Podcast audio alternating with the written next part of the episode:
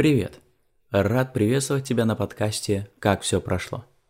Я думаю, что уже ни для кого не секрет, что музыка играет важнейшую роль в нашей жизни. Но порой силе ее влияния можно только удивляться. Например, Мэтт Уоллер, австралиец, занимается организацией подводных туров для любителей посмотреть на акул. Вот уж красавец, действительно нашел чем заняться. И Обычно для приманки хищников он использовал рыбу. Однако недавно обнаружил реально интересный факт. Акул привлекает музыка рок-группы ACDC. Предположительно, акулы реагируют на вибрацию низких частот, так как у них нет ушей. Так или иначе, любовь к творчеству ACDC питали не только акулы, но и миллионы людей во всем мире – в том числе и в СССР.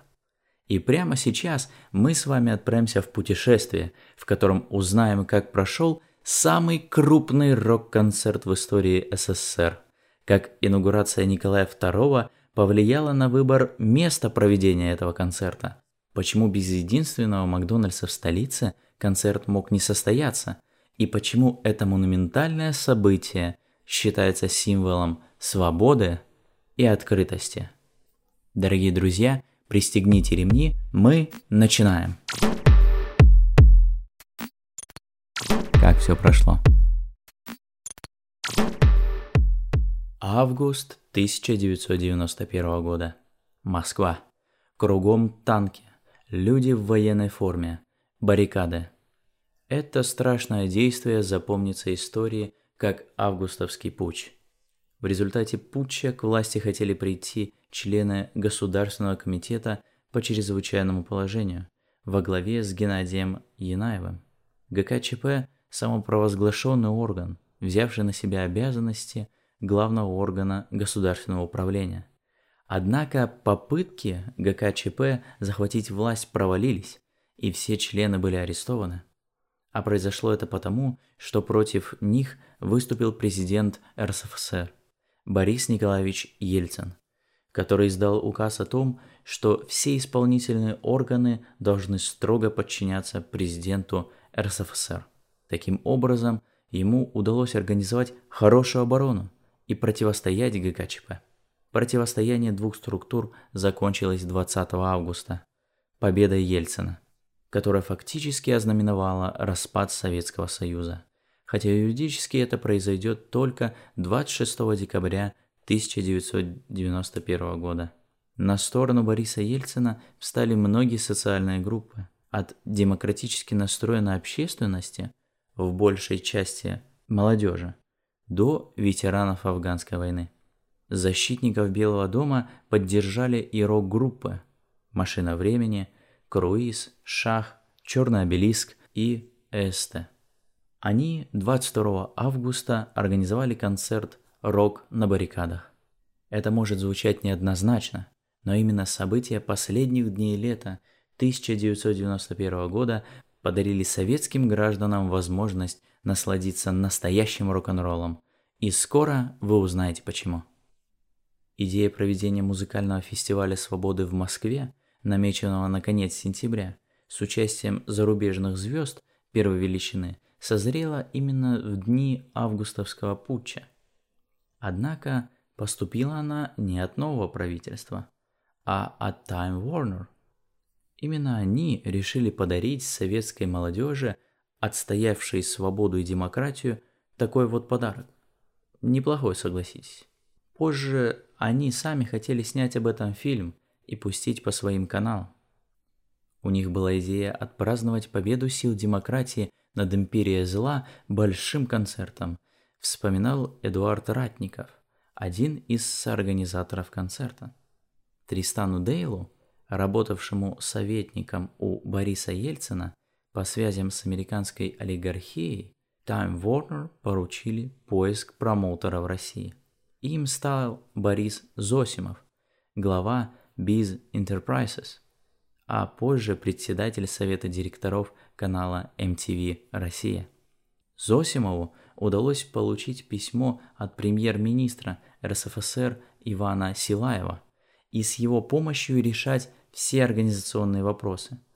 И уже 3 сентября было принято окончательное решение проводить фестиваль. Начать подготовку к концерту следовало вполне логично с выбора места. Изначально в качестве площадки планировалось Ходынское поле. Огромная территория, расположена в центре, недалеко от метро. Казалось, это идеальное место. Однако эта идея Зосимову не понравилась. Ему не нравились связанные с этим местом ассоциации. На Ходынке во время гуляний по случаю коронации Николая II случилась страшнейшая давка, и погибло очень много людей. Поэтому новым местом был выбран Тушинский аэродром. Оно было предложено Сергеем Трофимовым, редактором журнала «Рок-Сити». Эдуард Ратников вместе с американским коллегой объездил аэродром на военном газике, и место под фестиваль было закреплено. Огромная территория Тушина позволяла Time Warner надеяться на воплощение своих задумок. Time Warner планировали установить рекорд посещаемости для книги рекордов Гиннесса. Это должно было быть невероятное шоу для людей, победивших коммунистический режим. Решение о бесплатном входе было принято американцами. Билеты продавать было запрещено. К слову, туда позволялось проносить алкоголь, что, безусловно, аукнулось на самом концерте, но об этом чуточку позже. Работа закипела. Подготовка к концерту была стремительна, и правительство во всем способствовало организации мероприятия. Тушино было заполонено траками с железом, Работа шла организованно, но возникали и непредвиденные трудности. Крайне проблематично оказалось найти 200 молотков, чтобы сколотить сцену. Но это далеко не самый необычный казус в организации. Когда пришло время накормить работяг из технических команд ACDC и Metallica, выяснилось, что русская пища им совсем не по душе. Поэтому Эдуард Ратников погнал в единственный в Москве Макдональдс чайку, которую ему выдали из гаража главы правительства Силаева. Эдуард рассказывал, всю чайку завалил бигмаками. Пока ехал в Тушино, бигмаки остыли, но ребята вытаскивали эту еду и говорили, ну хоть что-то. Потому что, что советскому человеку было нормально, для любого европейца просто смерть. Спустя три недели все было готово к глобальному событию, и оно оказалось именно таким. 28 сентября 1991 года. Тушино. Невероятное количество поклонников рока собралось здесь. Численность составила от 600 до полутора миллионов человек. Посчитать точно было невозможно. К тому же некоторые честно признавались, что пришли только к моменту выхода «Металлики». Но были и диаметрально противоположные зрители, которые уже с ночи спали в палатках в Тушино. Так или иначе, зрителей было крайне много. Чтоб вы понимали, численность моего родного города Боровичи составляет всего 50 тысяч человек, а численность населения Сочи – более 350 тысяч человек.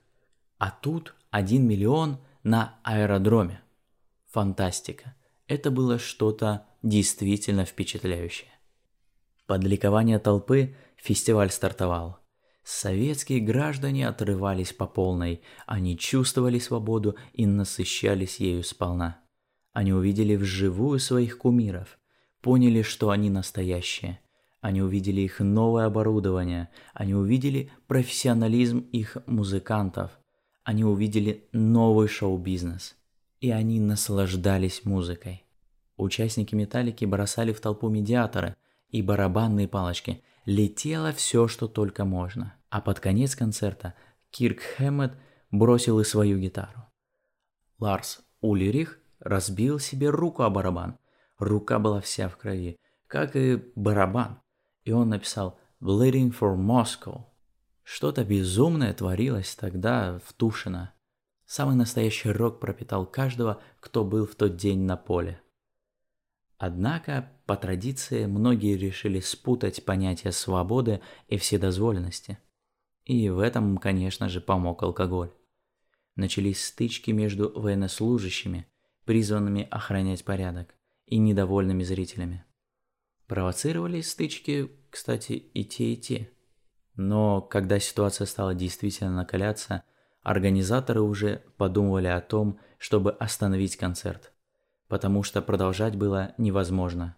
В сторону сцены летели бутылки, люди были агрессивны. Ситуацию спасла группа Black Crows.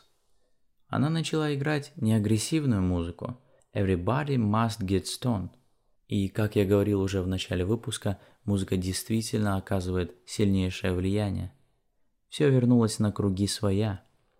Слава богу, давки не случилось, и никто не умер. Однако впоследствии эти события получили неофициальное ироничное название «Тушинское побоище». Невероятные сутки закончились в Тушино, и воцарилось спокойствие. Этот концерт вошел в историю не только СССР, но и всего мира. Он ознаменовал свободу, в которую верили миллионы людей по всей стране. Он ознаменовал переход к демократии, которая зарождалась в России. Да, этот концерт был щедрым подарком со стороны американской элиты, и относиться к этому можно по-разному. Но я думаю, об этом факте нужно просто не забывать как и не забывать рассказывать о наших подкастах своим друзьям, подписываться на нас в соцсети и ждать наших новых увлекательных подкастов. Вашим проводником к истокам российской демократии был Герман Смирнов.